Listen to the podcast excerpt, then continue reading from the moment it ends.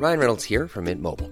With the price of just about everything going up during inflation, we thought we'd bring our prices down. So to help us, we brought in a reverse auctioneer, which is apparently a thing. Mint Mobile unlimited premium wireless. Ready to get 30, 30, bit to get 30, bit to get 20, 20, 20, bit to get 20, 20, bit to get 15, 15, 15, 15 just 15 bucks a month. So, Give it a try at mintmobile.com slash switch. $45 upfront for three months plus taxes and fees. Promo for new customers for limited time. Unlimited more than 40 gigabytes per month. Slows. Full terms at mintmobile.com. This podcast is part of the Planet Broadcasting Network. Visit planetbroadcasting.com for more podcasts from our great mates.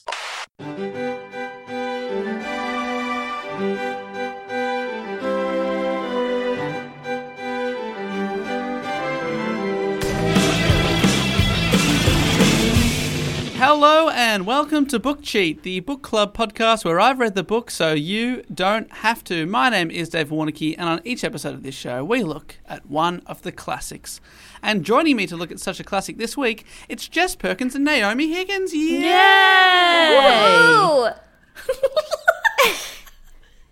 Hey guys, we're podcasting together. God, can you believe it? Yeah, Oh, all right. I can. oh man. Well, some people, some people said it would never happen, and I just want to say, this one's for the haters. I mean, we've done it before too, so it'd be weird that they were like, "It'll, it's never, ha- it'll never happen." It's like it already has. We're just going to do it again. Right, Yeah. that's very true. Haters are weird, man. They get so hung up on dumb shit, you know. Haters, Idiots. they they're not out there getting in the getting in the trenches, talking about books over Zoom. They're living their pathetic lives, doing something else. Probably also over Zoom, though. To be fair. Sorry, I'm going insane. Going.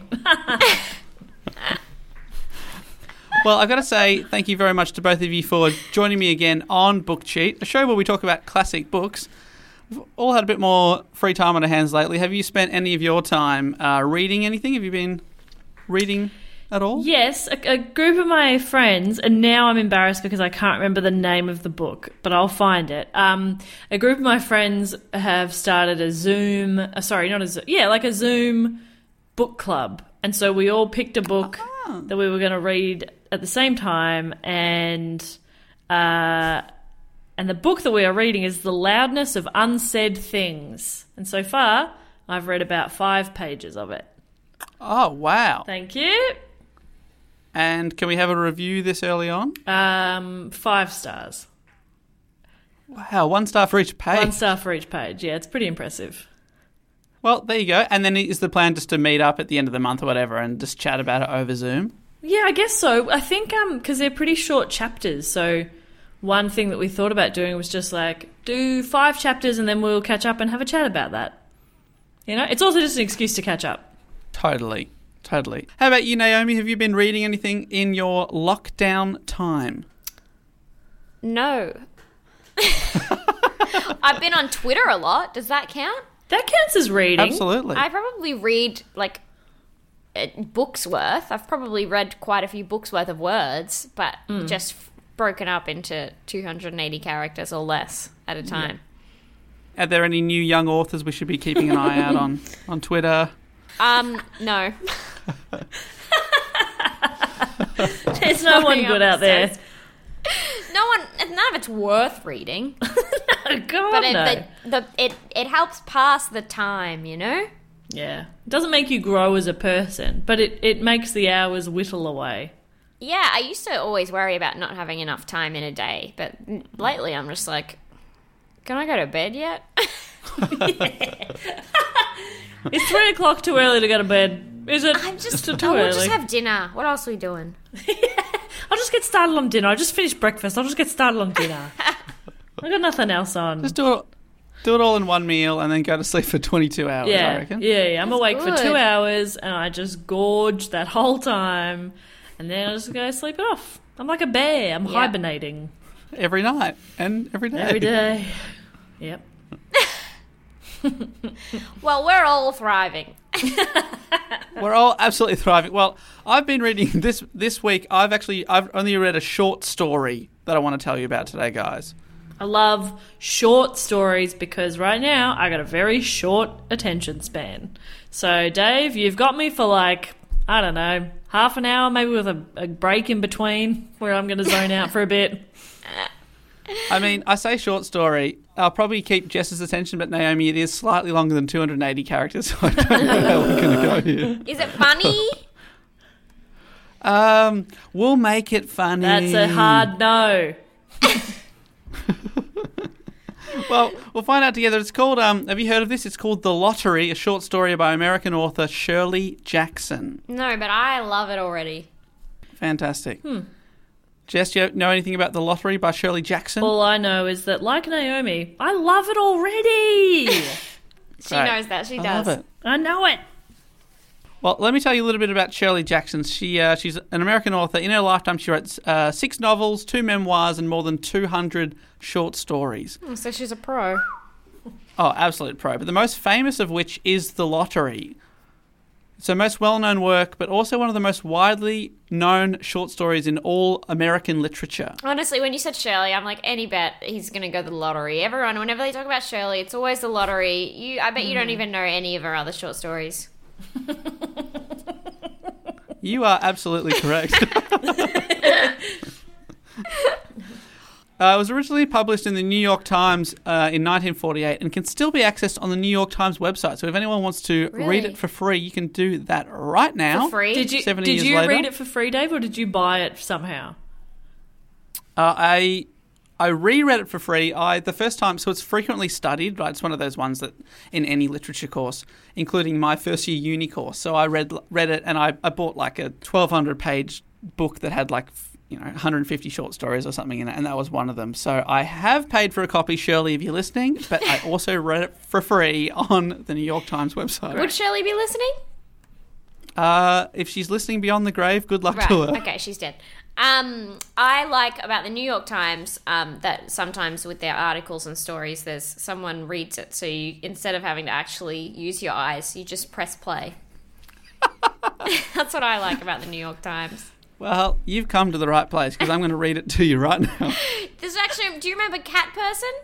That was a short story in the New York Times that everyone got angry about on Twitter. It all comes full circle. You both are looking at me like you have no idea what I'm talking about. That's accurate reading of my face. I have no idea what you're talking about. Yeah. Well, then great thing for a podcast to bring up something that neither I- of the other people on the podcast know about or can talk to you about.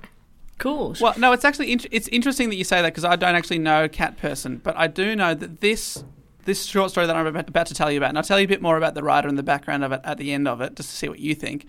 But it did create an absolute storm, and it was the Twitter of its day. It received more letters to the New York Times than they've ever received about any other story. It outraged a lot of people. Wow. Was So, that up until it really was up until when?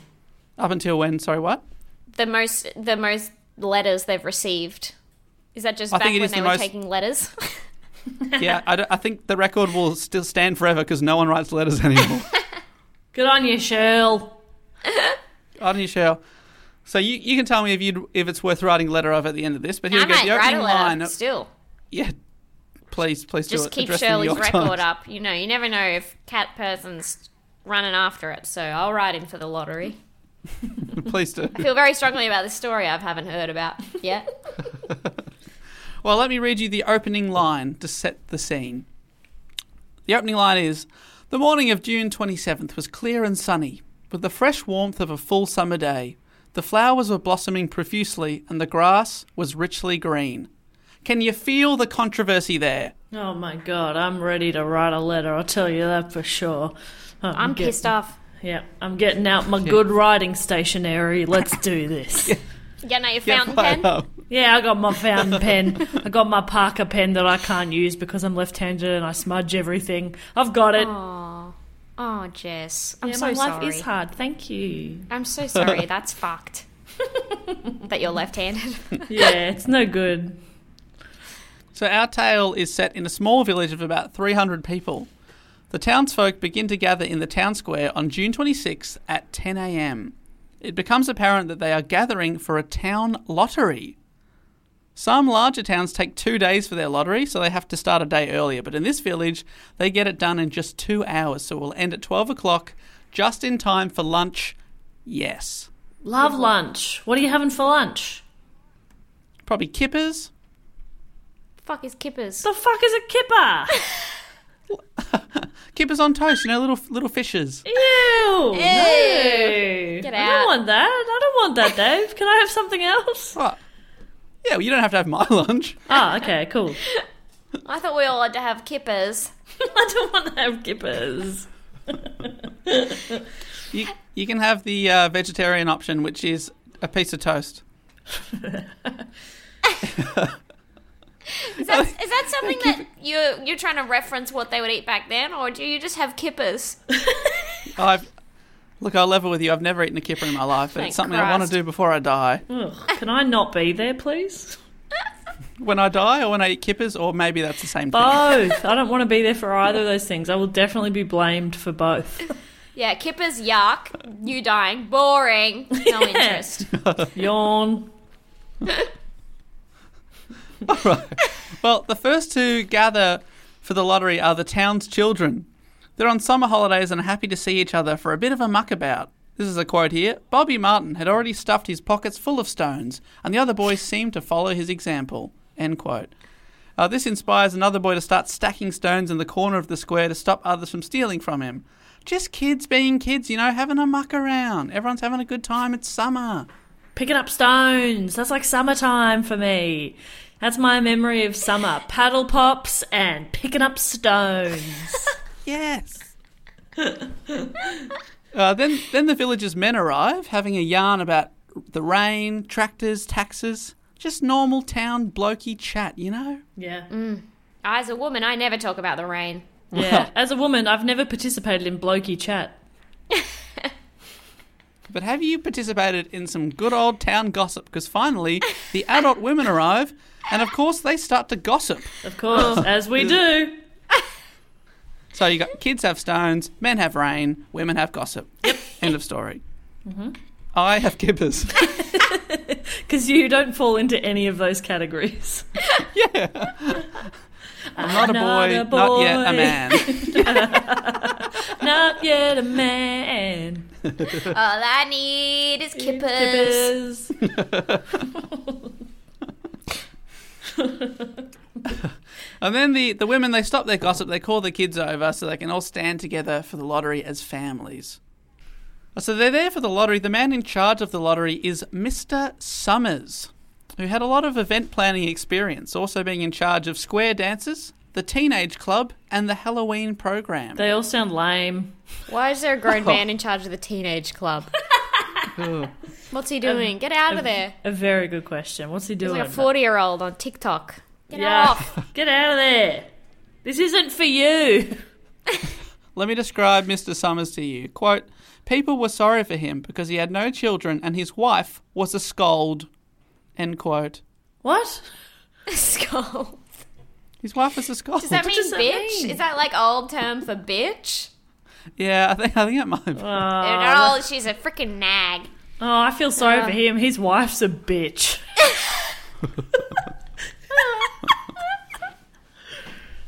that oh, sucks. God. No uh, kids. Bitch wife. Terrible. But he's in charge of the teenage program. I can't wait to be a bitch wife one day. I'm getting I'm I'm practicing my scolding so much. Yeah, yeah, yeah. I'm really getting in my my eight hours of scolding practice. i Tell you that for free. I follow him around the house and I scold him for everything. Eight hours. For eight Finger hours. wagon. Whoa. I put my hand, my my fists on my waist, and just go. "Whoa." Do that a lot. No words. No, no, no, no. I haven't progressed to that yet. I just grunt at him. That's why you gotta practice. I You get there. Anyway, sorry, Dave. Go ahead. So that's Mr. Summers. Scold wife, no kids, teenage program. Also Bi- in charge say of did- the lottery. Say bitch wife, Dave. Why aren't you saying bitch wife? Please. The, I'm only quoting from Shirley Jackson. Scold. Scold wife. So Mr. Summers arrives with the uh, sorry, Mr. Summers, Mr. Summers, Mr. Summers. Bit of Dickie Knee material there uh, from Hey Hey It's Saturday. Mr. Summers, Mr. Summers. anyway, sorry, a few, a few of the overseas listeners will not understand that, but um, Google Dickie Knee, Daryl Somers, you'll have a great time. Get on YouTube. Or you'll find Abs- some of the videos that are quite offensive and you won't have a good time. It's a, Most of it's Dickie a, work, I may say. it's a roll of the dice, to be honest. Oh, really? Oh, so Mr. Summers arrives with the black box used to conduct the lottery. It's not the original box, that was lost long ago, but this one has a history itself being used annually since before the town's oldest resident, Old Man Warner, was even born. He's in his 70s, so the box has been used for a long time. Wow, like the ashes. Yes! Thank you. Great, great cricket reference. Thank you. I love sports. Continue. Yeah. Um, the box is super worn and shabby, and every year Mr. Summers, our teenage club uh, guy, says, I'm going to get a new one, but he never gets round to it because he's too busy hanging out with the teenage club. Yeah. Nothing sus. So the, the box is placed on a stool and held firmly whilst Mr. Summers mixes up the pieces of paper in there. Long ago, these papers would have been wood chips, but it's been decided that since a lot of the ritual's been broken over the decades anyway, substituting paper would be fine and would make the process a whole lot easier. So now there's just it's a box, it's full of little slips of paper. Great. This is sounding more and more like a Hunger Games ripoff, and if it is, I'm off. You're ready to sue. Yeah. The night before, Mr. Summers and the town's postmaster, a man named Mr. Graves, had made all the slips of paper and put them in the box before locking them away securely in a safe ready for the day's draw. Uh, preparing the lottery isn't an easy task for Mr. Summers. This is a quote from the story now. There were the lists to make up of heads of families, heads of households in each family, members of each household in each family. So he's got to do a lot of admin to get So the lottery people. ready. yes, he's got to make lists. There used to be an annual chant that was recited before the lottery was officially opened, and an official salute was given when the person Summers. came up to. Mr. Summers. yeah, That's what it was. You remember he used to pop up with that little whip noise and then disappear? yes. oh, very funny. But un, uh, like the original box, that part of the ceremony, the chanting, has been lost to history, and now they don't bother.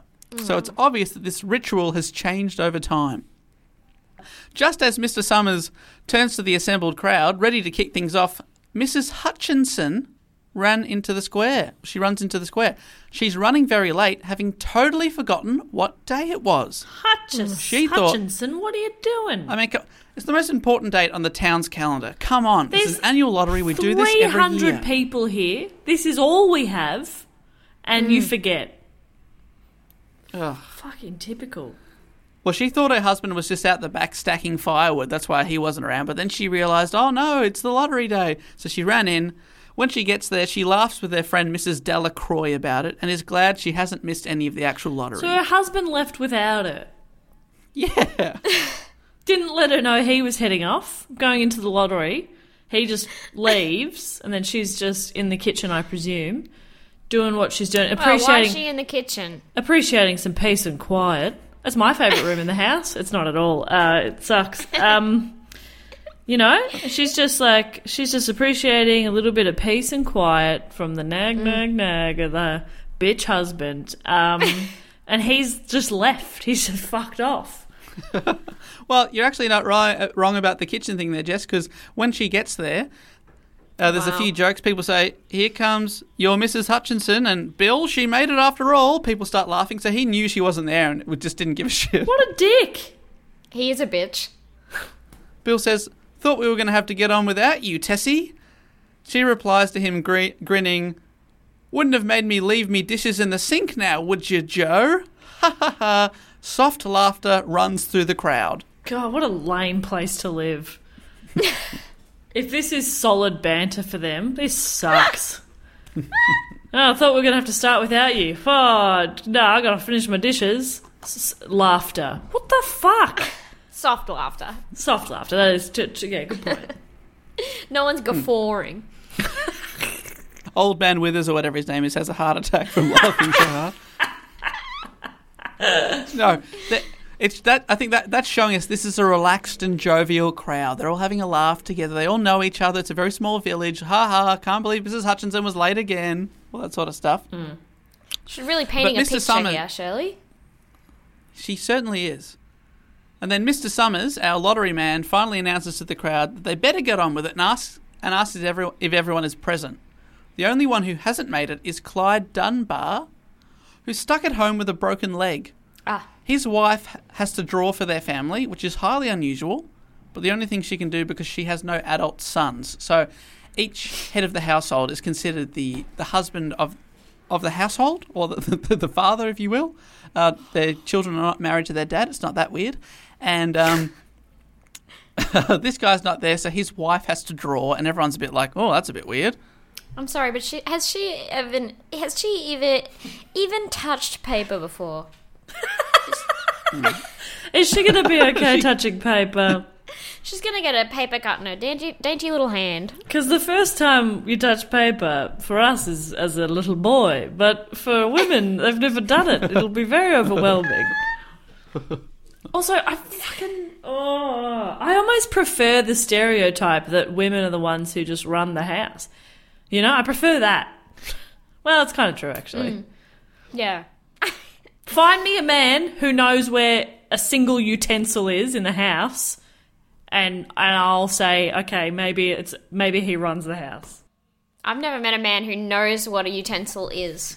Yeah. Mm-hmm. Well, how about you find me a woman that knows where the paper in the house is? Huh? Huh? I couldn't tell you right now where the paper in the house is. Damn right. Check the printer. Check the printer. All men know this little life hack. I All don't have this. a printer, but I've got wrapping paper in the corner of this room, and that's oh, your paper, little bitch. scrapbooking doesn't count, Jessica. You said my scrapbooking was beautiful. You, I gave you one for your birthday. It is a beautiful scrapbook. I can attest. Thank you. All right. Finally, it's go time. With the villagers keen to get the lottery done so they can return back to their lives and, most importantly, their 12 p.m. lunch. Lunch, kippers. Kippies. Kippers. Let's skip time. Uh, Mr. Summers kicks off and he says, Already? Are you still laughing at Mr. Summers? No, I'm loving it just looking at her watch for kip time. It didn't. Ca- A I great didn't come up on my visual gag screen. for the podcast. Yeah, it was a visual gag, Dave. Sorry, you must have it on. Do you have it on speaker view, like an idiot? Yeah, I do. So I, I don't get to. See, I didn't see the gag. I'm so sorry. Well, It was it was funny. mo- mostly for numbs anyway. She knows I'll always laugh when she does that little voice. That one? Oh, oh.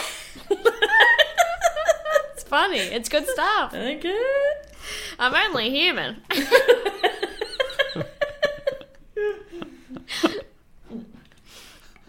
All right, Mr. Summers kicks off, and this is uh, again from the from the story. Already, now I'll read the names.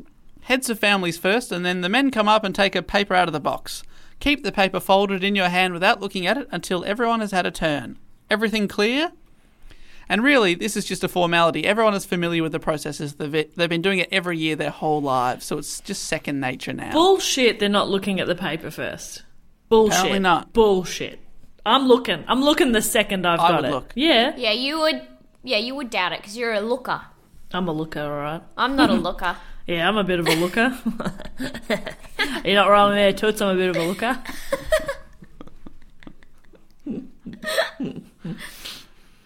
Uh, the names are read alphabetically. The first na- family is Adams. So Steve Adams heads to the box and pulls out a folded bit of paper, keeps it in his hand, and Wait, doesn't the look Adams at it. The Adams family is in this. the Adams family. That's amazing. Lurch goes up and grabs it. Cousin It's there. We're all having a good time.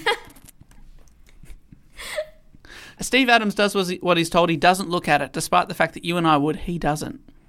Uh, this process is repeated over and over rather quickly until most of the men stand with papers in their hands, turning them over nervously, but no one's looking at them. Then uh, Mr. Adams says to Old Man Warner, They do say that over in the North Village, they're talking of giving up the lottery. Old Man Warner snorts back, Pack of crazy fools. Listening to the young folks, nothing's good enough for them. Next thing you know, they'll be wanting to go back to living in caves. Nobody work anymore. Live like that for a while. Used to be a saying about the lottery in June. Corn be heavy soon. What? There you go.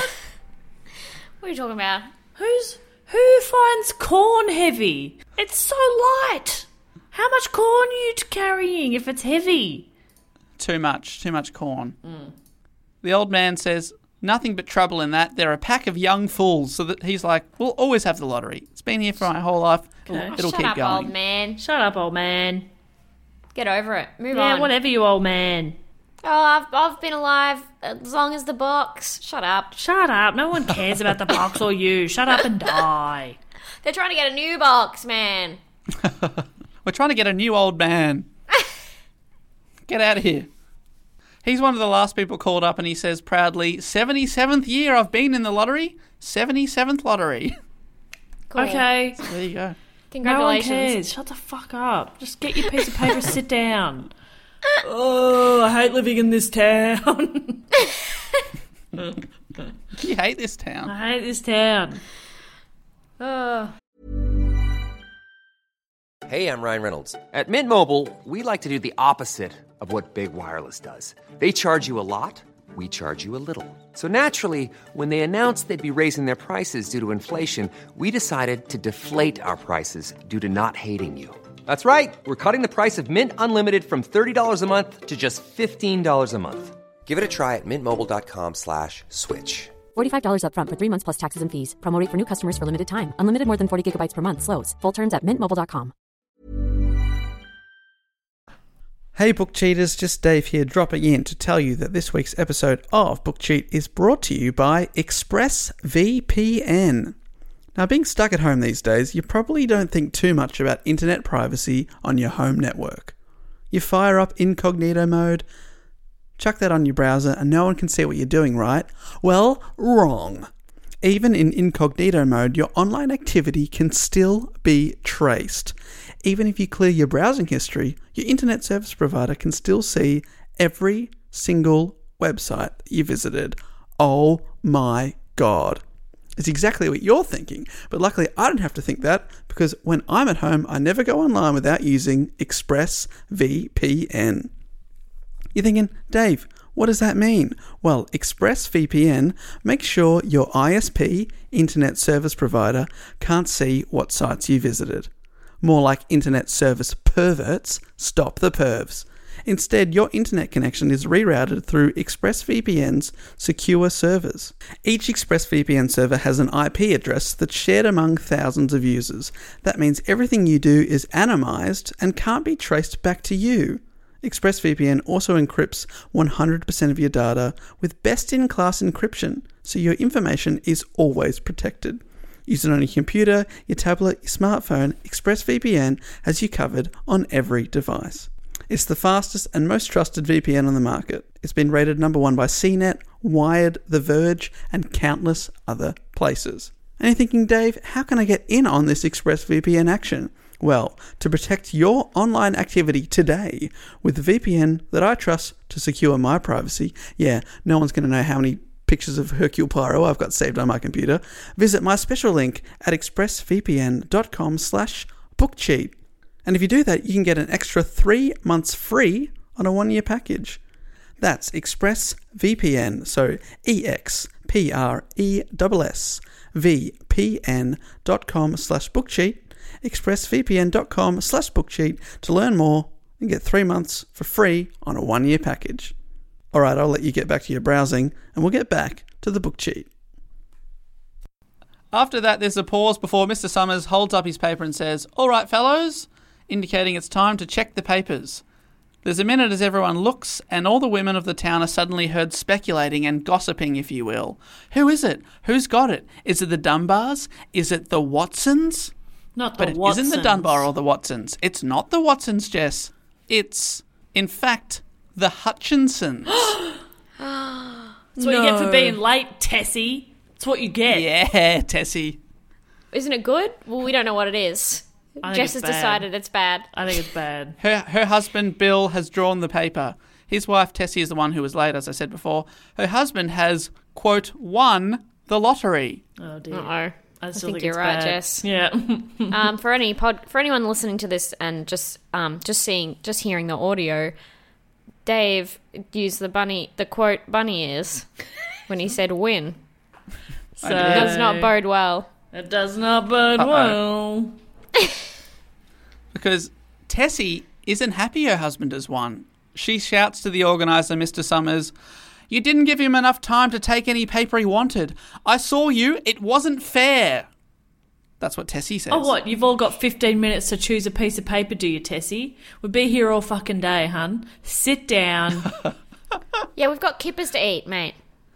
Right? The kipper, we don't want them to boil over. They'll be ruined. yeah.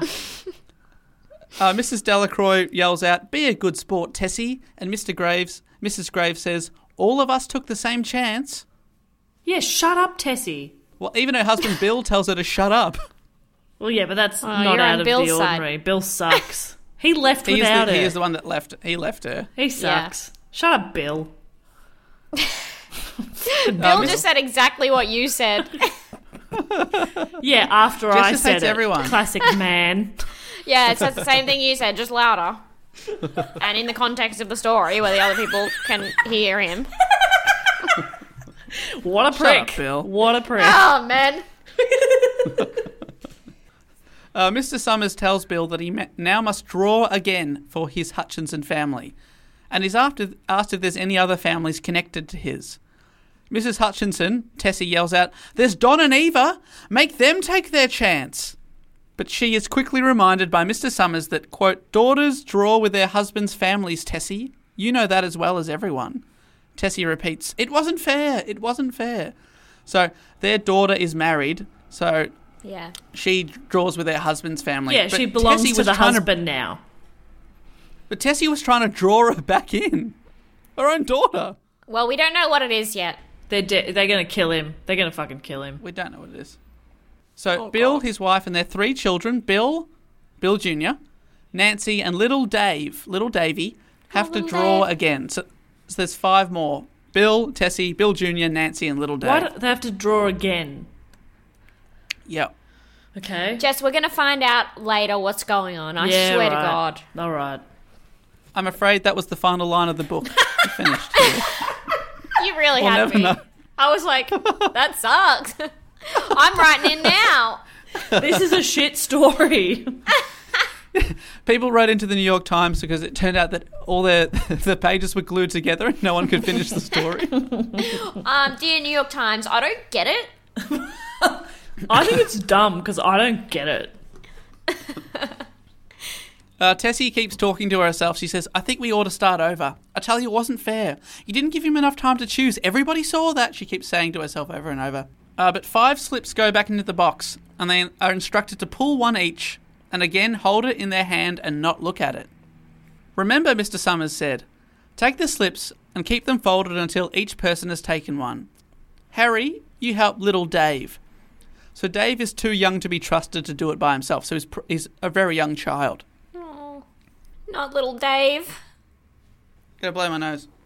Oh, little Dave, blow your The nose. The suspense is killing me. Blow your nose, little Dave. I am little Dave. You're little Dave. Sorry about that. So yeah, he's too young to do it by himself, so someone's got to help little Davy do it. Davy laughs when putting his hand in the box and is reminded to only take one. Mr. Graves, the postmaster, holds onto it for him, and Davy, quote, looks up at him wonderingly. So he's a poor innocent little child, this kid. Yeah, this is bad. He has no idea what's coming. Unlike us. Yeah. Murder. Uh, next, next up is Nancy Jr., who is 12 years old. Nancy Her Jr. school. Fr- yeah, Why is she a junior? I may have, I may have had it in junior. Yeah, you've it's added Bill junior. Bill Jr. and just Nancy. I like to call her Nancy Jr. Yeah, her middle name is Junior. Yeah, and what's actually there's a hyphen there. It's one one. that's her first name, Ah, Nancy That's Jr. nice. I call her Naju. uh, she's only 12 years old, and her school friends nervously watch on as she pulls her paper. Okay. Bill Jr., uh, no relation to Nancy Jr., um, takes his slip before Tessie, the mother, the one protesting the whole event, is called forward and she just snatches her paper from the box. Uh, She's furious. You didn't uh, get, get enough time there. Uh, uh, uh. Do you like anyone in this story, Jess? Nah, I don't like anyone. What about little Davy? Oh, Davy seems Little alright. Davey's cool. His parents are pricks. Yeah. Yeah. Finally, Bill Hutchinson, the head of the family, comes forward and removes the last bit of paper. For a time, the whole crowd is silent, except for a girl who whispers, I hope it's not Nancy. And it's so quiet that nearly the whole village hears this whisper, leading Old Man Warner, the grump, to remark, It's not the way it used to be. People ain't the way they used to be. okay. So he's Shut he's up. he's furious. He's furious that someone said, "I hope it's not Nancy." Shut up. Oh, God. Shut the fuck up. I hope it's old man Walter. Yeah. Finally, it's time to open the papers, and Mr. Summers instructs each holder to check their entry, with Mr. Graves opening Little Davy's. Mr. Graves does what he's told, and there's a sigh in the crowd when they see the boy's paper is blank. Okay. So D- Davy's got a blank one. Next up, Okay. Nancy and Bill Jr. open theirs at the same time, and both beam and laugh, turning around to the crowd and holding their slips of paper above their heads, also blank. Okay. So now three blanks. That's good. Blank is good. Okay. Little Davy's safe. This leaves only Bill and his wife Tessie. Bill opens his to reveal it's blank. Uh oh. It's Tessie, Mr. Summers says. Show us her paper, Bill. Bill goes over to his wife, mother of his children, and forces the paper from her hand and holds it up for the other villagers to see. It has a black spot on it, made the night before by Mr. Summers. So hang on. They didn't even trust a woman to open a piece of paper. They got her husband to go do it. I think she was just a bit reluctant for some reason. yeah. Weird. if I never show them what's inside this paper, nothing will happen, right? oh, what's going to happen? What's going to happen, little Davy? Well, little Davy will, tell you. All right, folks, Mr. Summers says, let's finish quickly. Quoting the story here Although the villagers had forgotten the ritual and lost the original black box, they still remembered to use stones. No. That's why at the very start, the boys Aw. were oh. gathering stones for the end of the ritual. Oh, no. Mrs. Delacroix grabs a stone so heavy she has to use two hands. Someone even hands some pebbles to little Davy, Tessie's son. Tessie finds herself in the centre of a cleared space and pleads with the crowd, It isn't fair, before a stone hits her on the head. Come on, come on, everyone, says Mr. Warner. And the final line of this short story is, It isn't fair, it isn't right, Mrs. Hutchinson screamed. And then they were all upon her. And that is the end of the story. I'm writing in. What do you think? Why? I'm sure there's a reason. I'm sure there's a reason why. Why do they every year stone someone to death? I mean, it Every is a lot like. Hunger Games. Yeah. Yeah, I mean, do you want heavy corn or do you want no corn, Jess? What Come the on. fuck Ask does yourself. that mean? Wow. So, so would she be like a sacrifice? Yeah, it's like a sacrificial type thing. So the lottery is a yearly ritual in that one of the townsfolk, someone that everyone knows because the size of the village is so small, Yeah. is mm. selected at random and then stoned to death by their peers. It's just an accepted tradition. Ugh. And they're all keen to get on with it at the start of the book, but everyone and everyone's happy to go along with it. Even Tessie Hutchinson, remember? Yeah. She, she laughs about being late. She's like, oh, Yeah. So it's all fun and games until she's picked or her family's picked, and then she's the one designated to die, and she's like, "Whoa, whoa, whoa, whoa, whoa, whoa! I was, I would have stoned that person, but whoa, whoa, whoa, but it whoa. shouldn't be me. Yeah, so there's real conformity, sort of mob rule and tradition are the themes running through this. Yeah. That's crazy. It's it's just been going so long that they just accept it. It's like every year they'll do it, and even when um, it's suggested that oh, other towns aren't doing this anymore. The old man scoffs at that and says, "If we do that, we'll lose our way. Like this is so important." I disagree. I reckon if you stopped stoning people to death, you'd still be okay. I reckon that's that's my gut instinct. But you know, I'm living within the context of the real world, IRL, um, and they are obviously. You're just a youth, Jess. You're just the young people who want to change everything here, who want to stop stoning people to death for no reason, pretty much. And you just want You just want all the cool things we do to be forgotten. Thank you for calling me a youth. That's all I heard. Over here, I'm a real traditionalist. I um, you know, if it's if they've been doing it for this many years, I mean, you may as well keep the tradition going, right? For tradition's sake. Says Okay. little Davy until he pulls the black dot. Yeah, that's right. Then I'm like, whoa, whoa, whoa, whoa, whoa. Let's stop it now, right now. So These kids are onto something. So the the man of the house takes a piece of paper on behalf of the entire family. That has That's right, black yes. on it, and then so there's two black dots somewhere in there. Wait, Yeah. No, they pull them all out and then they put five, including Five. the black dot, back in. right? Yeah, okay. Or however many drawing- people are in that family. In that family, that's right. So you first get your family gets nominated, and then whoever, how many are in that, have to draw again, and then one of you has to be killed. Imagine if you didn't have any kids and you draw it and it's just a couple, and it's like, well, it's one of us. That would 50 suck. 50. I mean, it would also suck to watch your child be stoned to death, to be honest. So, or to be stoned to death yourself. So, look, there's no great, no great scenarios. Uh, one of the worst parts is for me that they they are prepared to stone that little child, little Davy. Yeah. And but they obviously Yeah. realise that that's that's effed up because there's a sigh of relief when it's not him. Yeah. So there's like there's like an awareness that that is obviously Not- horrible, not great. But they're still like, well, if he got pulled up, I'm sorry. That's we have to do this. The slightly older kids, they They didn't, that corn. they didn't care that um that they were blanked. They're like, yeah, whatever. Just get let's I get love this that over the and old done with. man is mad that they hope it's not a little girl. I love that. Yeah, her young friends hope that it's not a twelve-year-old girl, and he's like, that's batshit crazy. I say they've hit the nail on the head with old men. shit.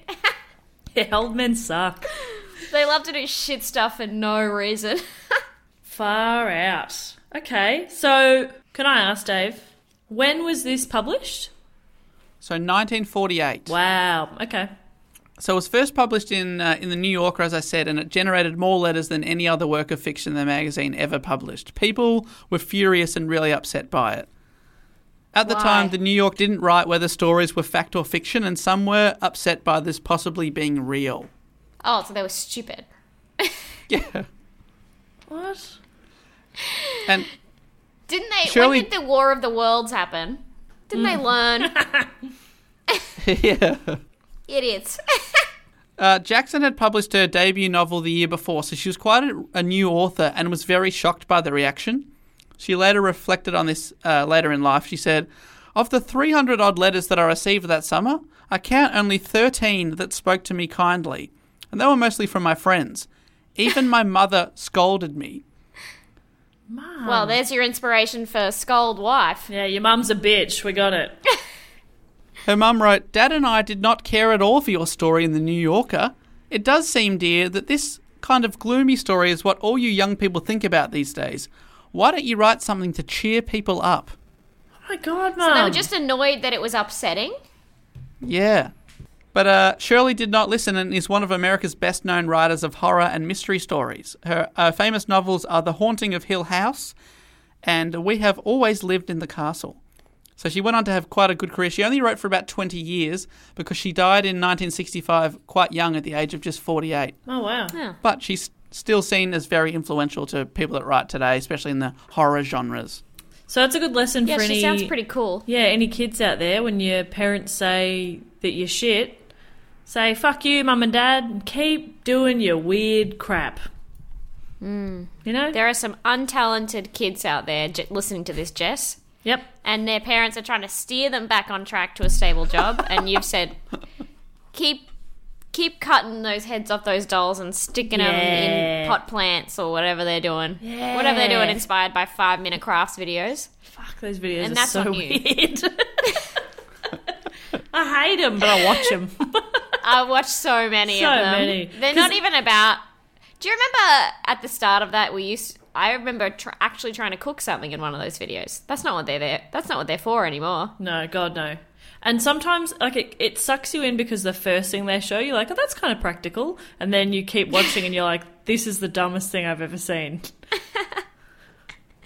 Am I so old? I have no idea what you're talking about.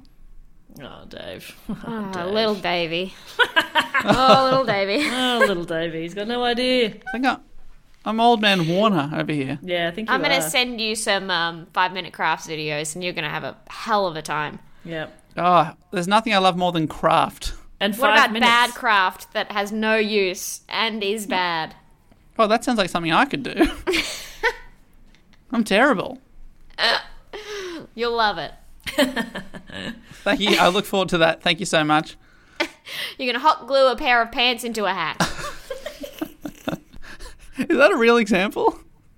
No, I mean probably. I they just Yeah. they do awful things. If anyone was There's, gonna do here's it, it would be something. them. Yeah, yeah. It's my dream job now, to be honest. You just do fucked stuff all day. Mm. Anyway, Dave, please.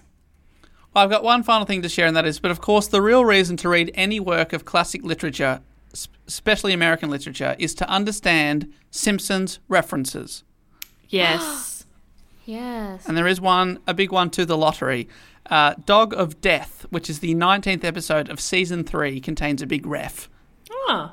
and that is that's the episode that starts starts with the whole town going into a frenzy because there's a hundred and thirty million dollar lottery jackpot, and everyone's buying tickets because they want to win. Yeah. Uh, Kent Brockman, the newsreader, announces that all the library's copies of Shirley Jackson's The Lottery have been borrowed. but then he adds, of course, the book does not contain any hints on how to win the lottery. It is rather a chilling tale of conformity gone mad. Which is ironic because because the town has gone mad with conformity. What a comment! And then it pulls out to Homer, who's watching the news, and he throws his copy of the lottery onto the fireplace. That's good stuff. That's good stuff. All right. Well, that that is uh, that is the lottery. What do you guys think about the story? Did did you find it outrageous? Did you find it a little bit scary? Did you find it off-putting, or were you su- sucked in by the story, or did you hate it? What did you think? I mean, I I kind thought it was great. I, yeah, I picked. Just you that- go first. Sorry, I picked that someone was definitely going to die. Um, that's for sure. Didn't expect her just to be stoned to death and then there to be no explanation or anything. That was a little abrupt, but I don't mind an abrupt ending sometimes. Um, yep, I got not much to say. No, that's okay. How about you, Naomi? Were you were you a fan? Did you early on see? Because I remember when I first read it back in the uni thing. I didn't really get at this because when I was reading it the second time, I noticed that there's reference to the kids putting stones in their pockets straight away, and I was like, "Oh, I know what they're doing," but I did not notice. I was just like, "Oh, that's kids collecting stones," which I imagine is what she wanted you to think. It's just kids mucking around, but it's more sinister Yeah. than that. They are getting ready to kill a human. Yeah, you. The kids are in on it, and kids can be mean. I mean, I've never been stoned to death by a group of kids, but Yet. Not one yet. did tell me I had hairy legs once, so you know. um, I really liked it. I thought it was great. I like chilling stuff. I like horror stuff, and I like things that have a message as well. Mm. I think she did a great job, and I love that people got mad at her about it. Not that she. I don't love that she got a bunch of hate, but I love it when people aren't afraid to get a reaction. Even though, again, she didn't know that she was going to get that reaction, but Yeah. No, that's She's clearly doing something different. I can't believe everyone got so upset about it. That's so funny. Yeah, I know it really is, isn't it? Her own parents. That's pretty funny. Why are you so gloomy? I mean, I understand old people getting upset about it because they're like, can't you just do something nice? That's my impression of an old person. no, but it's nice. It's funny that like it is, yeah, considered like a, a classic of American literature now. But our parents at the time are like, "What are you doing with your life? You're wasting your time."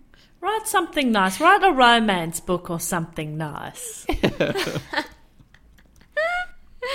yeah, no, I've got respect for Shirley. I've got respect for her too, but I wanted to get you guys to score it out of five. Naomi, you seem to be a fan of it, but what? Five out of five. I love it.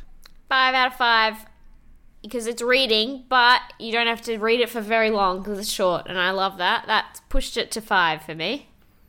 Fantastic. How about you, Jess? I'm gonna go for a three point five. Three point five. I don't know why. I just didn't. You're being a bit of an old man Warner over here. I didn't love it. You know, I was like, eh, it's fine. It was fine. No, that's cool. That's cool. Three and a half out of five. I'm going to give it a four out of five. I am. I thought it was really good because I remember this story. I read a lot of short stories. That's what it was, a short story writing thing at uni, and this is over ten years ago. And this is the one of the ones that has stayed with me. Like I've remembered exactly what it was about Yeah. for a long time. So I, I'm like, I think that means it's pretty damn good. Dave, did you ever study Norm and Ahmed at all in any of your drama studies? Norm and Ahmed. Yes, is that a, a little? Is that a play? It's a play, yeah, yeah, yeah. We did it in uh, in my drama study. Um, I uh, reckon I at we maybe did a little bit of that. Yeah. yeah, and it was it was a, it's a story.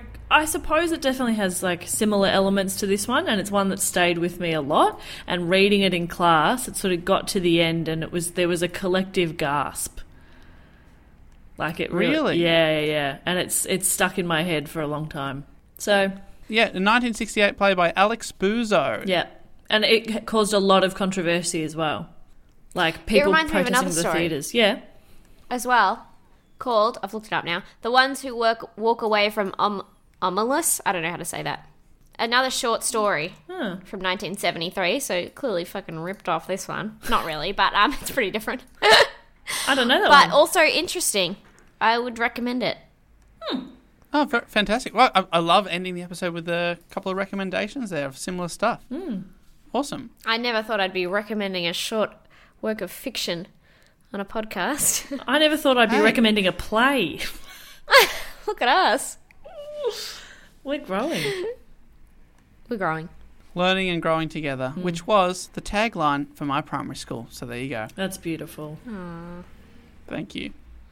Oh, but that does bring us to the end of the episode. Thank you so much for joining me to talk about Shirley Jackson's The Lottery.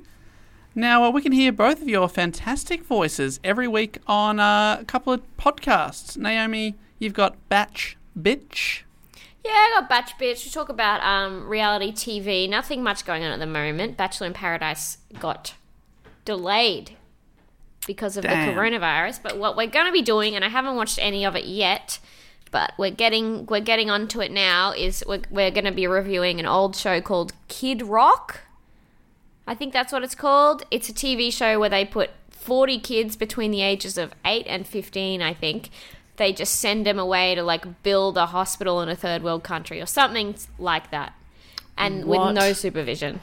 That's such And a terrible idea. It's real. It, Wow. How many like of it's them not die? it's not like it's not um, you know, fabricated.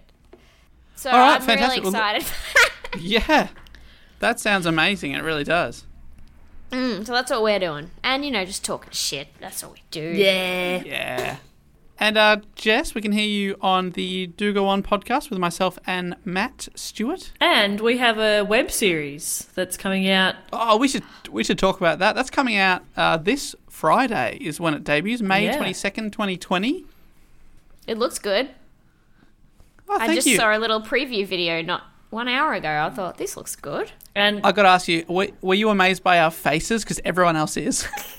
Yeah, you don't look anything like what I pictured you. that's the main was wearing a lot of feedback we've gotten from this promo. And that's a little confusing because we put so much work into it. But people are just like, wow, you look different to what I thought. Like, okay, well, can you still just watch the series, please? no, No, I'm put off now. they'll Yeah. just sit. They'll just press play and they'll just sit there with their eyes cinched shut. We've like we worked so hard on animations and we paid a lot of money for a beautiful set. And they're like, no, no, I'm going to turn around and not look at the screen. Please look at the screen. Oh, Oh, they should have just done this with audio. This sounds we do great. that every week. so yes, it is a. It's like a web series adaptation of our uh, podcast where we take a topic and uh, research it and report back to the other two. And we've yeah we've we've recorded nine of them, and um, yeah, there's animation. We tried to look hot, and it's great. Tried and succeeded. I love that you're holding a big old book. So did you just like print off your information onto A4 and then just stick it into the big book? we absolutely did, yes. Uh, I, I mean, to be honest, the book was A4, so the paper didn't quite fit, so we had to use a uh, a, a paper cutter to cut off the edges to Yeah. stick it in. I But figured- you ne- you nearly got it right. Yeah, well, I figured that you'd cut off a small amount for each page if you were really dedicated so that you could turn the page. That's exactly what we did. We were really dedicated. On top of that, if the book was old, then maybe you painted you painted the paper with old tea bags. No, that um that book was a prop book. It came pre-aged. yeah, but what about the pre-teabagged. stuff you printed off to it? You can't onto see it. You can't see it at all. Oh, okay. All right. Well, I'll be watching, and if I can see it, I'll met I'll let you know Thank you. Please do. Please do. because I'm a big fan. I want to tear you down. That's what fans do, don't they? Yeah. They message you to tell you what you fucked up. From my experience, yes. Yes. Oh, that's, so that's coming out on Friday.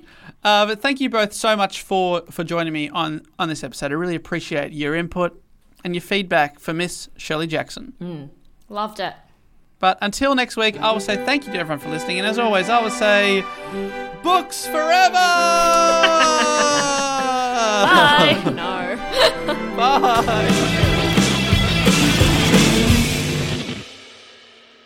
Hey, book cheaters and book chooks, just Dave here at the end of the episode. To first of all, thank you for downloading it in the first place. It means an absolute whole bunch to me that you would take the time to listen to my podcast about the lottery. So thank you very much for doing that. If you did enjoy it, you can always tell other people about it by tweeting or leaving a review or something like that. You know, wherever you downloaded the podcast, most of them have review places, and it's always nice to read the nice things people say. And another way you can support the show if you want to keep it going every couple of weeks is heading to patreon.com slash do go on pod.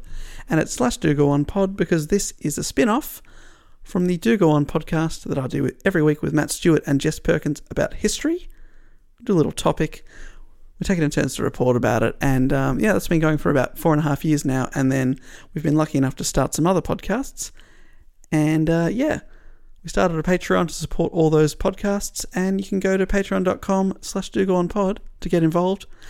We're putting out three bonus episodes a month right now, including this month we're launching Phrasing the Bar, a brand new Patreon only podcast where we go through the films of the best actor on the planet, Brendan Fraser. That's coming out at the end of this month. But another thing you can do if you support the show is I'll shout out to you and uh, you tell me your favourite book and I'll read it out on the show. It's a way for me to say thank you to you and uh, maybe you'll enjoy hearing, hearing your name. So I've got a few to get through this week. And I say get to, it's an absolute privilege to say some of my favourite names of some of my favourite people. And first of all, I would like to thank Danielle Summers. Now, one of the rewards on Patreon is I'll read out your favourite book, and Matt, who does Primates, the other spin off from Do Go On Pod, is uh, a podcast about primates and popular culture, and he reads out your favourite primate on air. Danielle has put both together here. She's written, My favourite primate is the little monkey in or on A Little Princess. It isn't my favourite book, but it is a good book, so I'd say it's an efficient answer for both podcasts. Danielle, appreciate efficiency. Thank you very, very much. Not your favourite, but close enough, and I'll save everyone time. Thank you. Uh, next up, we've got Will Price. Thanks, Will, for supporting the show. My favourite book, says Will, is The End of Mr. Y by Scarlett Thomas. Really good mind bending novel, blending sci fi, fantasy, and religion. A real book for book lovers. Hmm. Thanks, Will. Appreciate that. I haven't heard of it myself, but I think I'm becoming more of a book guy doing the show, to be honest. The whole point of it was to make me read more, and it's working, so maybe I'll check out The End of Mr. Y. Bron All Day has written in to say, Thank you so much, Bron, first of all. A longer message from Bron. My favourite books are the Anne of Green Gable series by L.M. Montgomery. These books are like snuggling under a warm blanket on a hot day. Sorry, a cold day. That, that would be horrific. With a hot chocolate. The books describe the childhood of a young orphan adopted by an old spinster and bachelor and who opens up their world. The miniseries adaptation from the late 80s was set on Canada's Prince Edward Island, where the books are actually set too. And I was so evocative of the, and was so evocative of the books that when we flew to Canada on our honeymoon, I dragged my hus- husband to Prince Edward Island just so I could experience the real Anne of Green Gables experience. Interestingly, Anne of Green Gables has cult status in Japan, and there were Japanese tourists everywhere. Well, there you go. Big in Japan. Aren't we all, Bron? The answer is no, we are not. I'm not. but if you're listening in Japan, send us a tweet. That would be quite nice to hear from you. Thanks, Bron. David Aranda has written in to say, My favourite book is The Five People You Meet in Heaven, written by Mitch Albom.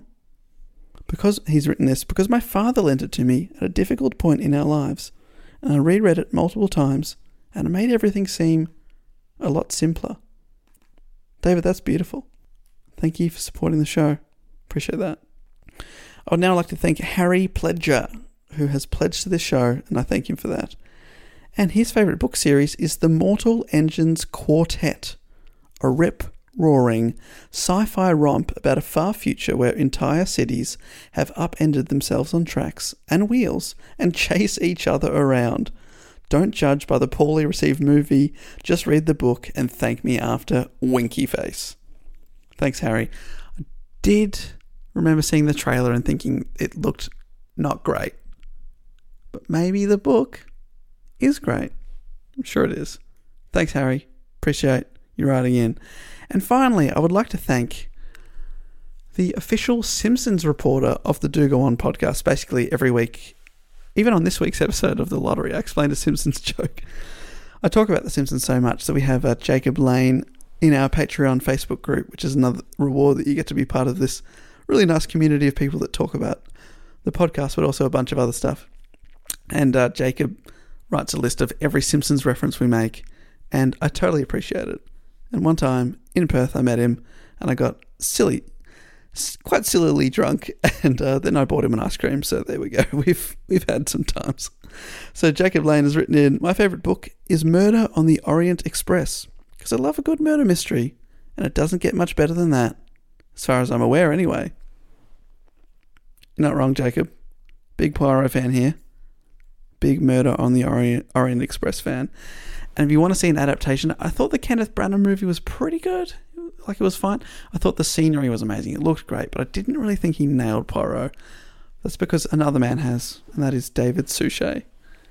And uh, the episode of Murder on the Orient, Express that he made was absolutely fantastic. So definitely highly recommend that. Thank you, Jacob. So Danielle, Will, Bron, David, Harry, and Jacob six people I've thanked this week, and if you want to join them, you can do so at patreon.com slash do go on. That does bring us to the end of another episode of the show. If you want to suggest a book, you can always do that by clicking the link in the description of this episode. A short story, a play, a novella, a novel, biography, whatever you want me to do. Click the link, tell me why, and I will thank you when I inevitably get around to doing it. But that's it. Thank you so much for joining me. I'll be back next fortnight, in a couple of weeks' time anyway, with another book, another report. But until then, I'll say thank you and goodbye. Books forever! Can you tell I'm recording this late at night, trying to be a bit quiet? Bye.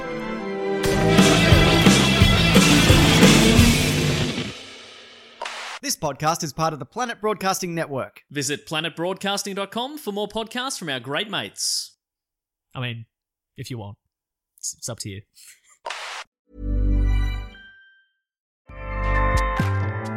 ACAST powers the world's best podcasts. Here's a show that we recommend. The Real Housewives is a guilty pleasure for most, but if you're looking to not feel guilty about that pleasure, tune in to Everything Iconic with me, Danny Pellegrino, where I break down all the messy moments and behind the scenes antics of Bravo's popular franchise. And on Everything Iconic, I also interview celebrity guests like Kelly Ripa, Keke Palmer, Drew Barrymore, Cameron Diaz, and more about their guilty pleasures, their past work, and so much more. So if you're pop culture obsessed and find yourself watching way too much reality TV like me, tune in to Everything Iconic with Danny Pellegrino wherever you listen to podcasts. ACAST helps creators launch, grow, and monetize their podcasts everywhere. ACAST.com.